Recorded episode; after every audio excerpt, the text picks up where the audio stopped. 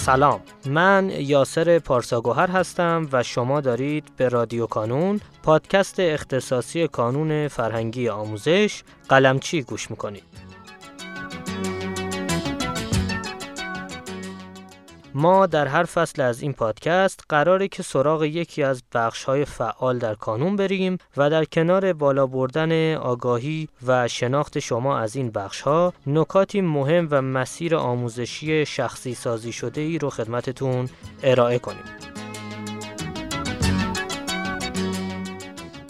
در فصل دوم از رادیو کانون به سراغ مقالات آیه کازم قلمچی میریم و در هر شماره یکی از مقالات رو برای شما عزیزان شنونده می‌خونیم.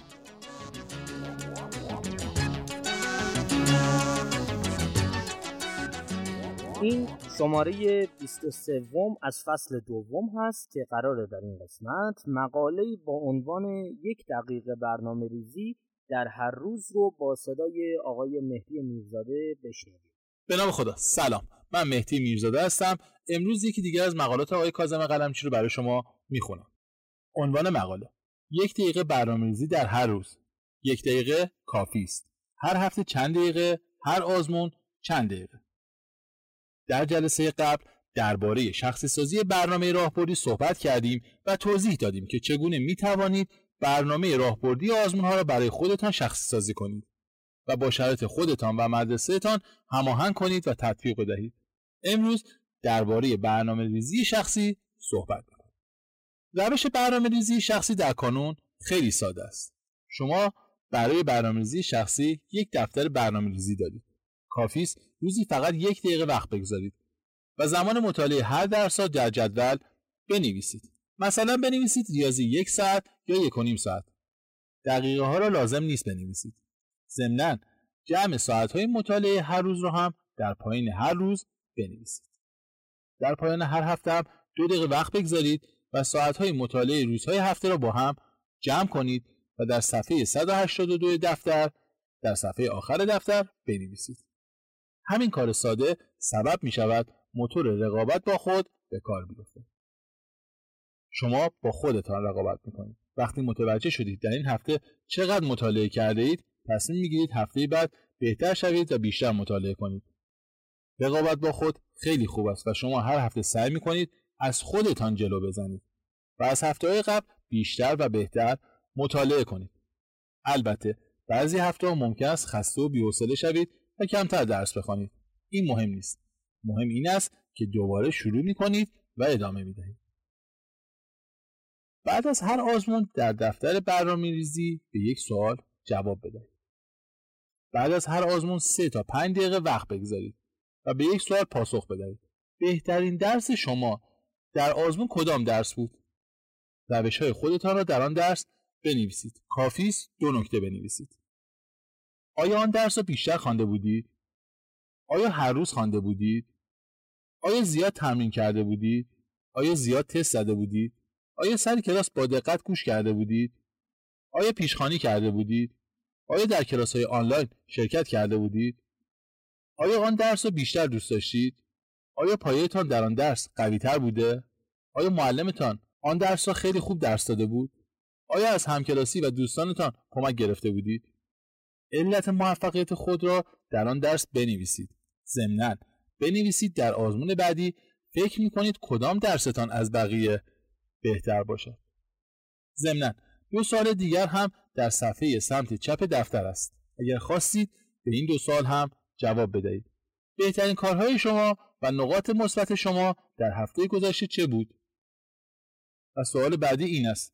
چه کارهایی را می‌خواهید در هفته بعد بیشتر و بهتر انجام دهید؟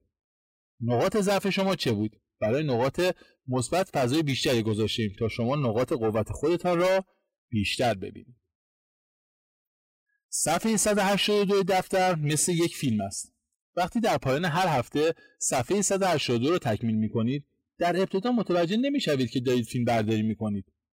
شما دارید فریم به فریم زندگی مطالعاتی خدا کنار هم می‌گذارید. پس از دو ماه شما می توانید این فیلم را به تدریج ببینید. وقتی چند هفته ساعتهای مطالعه هفتگی را کنار هم گذاشتید متوجه می شوید کدام درس را همیشه و یک نواخت مطالعه کردید و به کدام درس ها کم توجهی کردید و کدام درس ها را به صورت زیگزاگی و ناپیوسته مطالعه کرده اید. صفحه 182 به شما کمک می کند متعادل شوید و هر درسی را به اندازه که نیاز دارید بخوانید و افراط و تفرید نکنید. قسمت های دیگر دفتر برنامه ریزی در اینجا قسمت های اصلی دفتر برنامه‌ریزی کانون را برای شما توضیح دادیم. دفتر برنامه‌ریزی قسمت های دیگری هم دارد که شما خودتان به تدریج که با آن کار می‌کنید آنها را پیدا می‌کنید و اگر دوست داشتید از آن قسمت ها هم استفاده کنید. یک پیشنهاد مهم دفتر برنامه‌ریزی را در روزهای بعد هم بنویسید. اگر روزی خیلی کم درس خواندید یا اصلا درس نخواندید دفتر برنامه‌ریزی را کنار نگذارید. اگر روزی از خودتان ناراضی بودید دفتر رو کنار نگذارید حتی اگر تنبلی کردید و مدتی دفتر رو ننوشتید نگران نباشید هر وقت که توانستید دوباره شروع کنید و ادامه بدهید این دفتر آینه است که چهره آموزشی شما را به شما نشان می‌دهد و سبب پیشرفت شما و بهتر شدن هفته به هفته شما می شود. جنبندی ویژگی های دفتر برنامه ویژگی اول کار کردن با این دفتر خیلی ساده است. روزی یک دقیقه و در پایان هفته یک تا سه دقیقه زمان می‌خواهد. ویژگی دوم نقش اصلی را خود شما دارید. شما یاد می‌گیرید که خودتان برای خودتان برنامه ریزی کنید. البته می توانید با بزرگترها صحبت کنید اما نقش اصلی با خود شماست. ویژگی سوم برنامه شما مربوط به خود شماست و با برنامه بقیه فرق می‌کنه. ویژگی چهارم بیشترین عددهایی که در این دفتر می نویسید مربوط به گذشته است یعنی پس از اینکه مطالعه کردید ساعت مطالعه را می نویسید پس از یک ماه از شروع برنامه‌ریزی می توانید برای هفته بعدیتان پیش بینی و هدف گذاری کنید. ویژگی پنجم. مقیاس زمانی این دفتر یک هفته است. یعنی یک روز نیست. شما هر هفته با هفته های دیگر مقایسه می کنید شاید یک روز خسته و بی‌حوصله باشید و به دلیلی نتوانید درس بخوانید. در روزهای بعد جبران می‌کنید. ویژگی ششم. رقیب اصلی شما خود شما هستید. شما در این دفتر با خودتان رقابت می‌کنید و سعی می‌کنید هر هفته بهتر از هفته قبل شوید. ویژگی هفتم.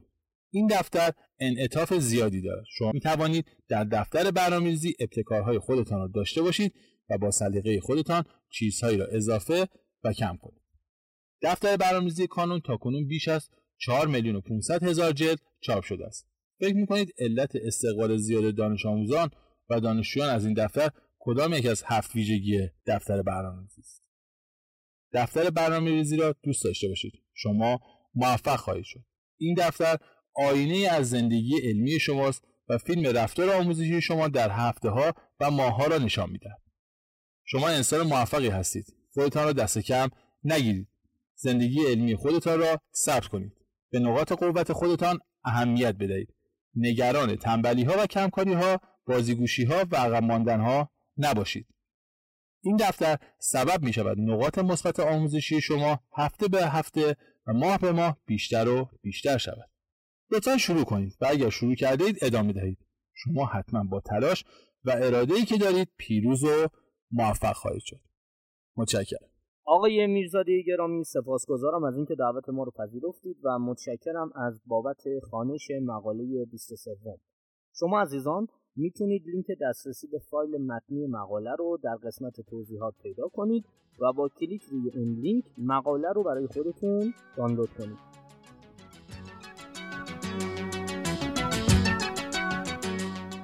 در پایان امیدوارم مسیری که آغاز کرده ایم بتونه نقشی هرچند کوچک در موفقیت دانش آموزان عزیزمون داشته باشه و همچنین تشکر می‌کنم از تمامی کسانی که ما رو در تولید هرچه بهتر این پادکست یاری می‌کنن.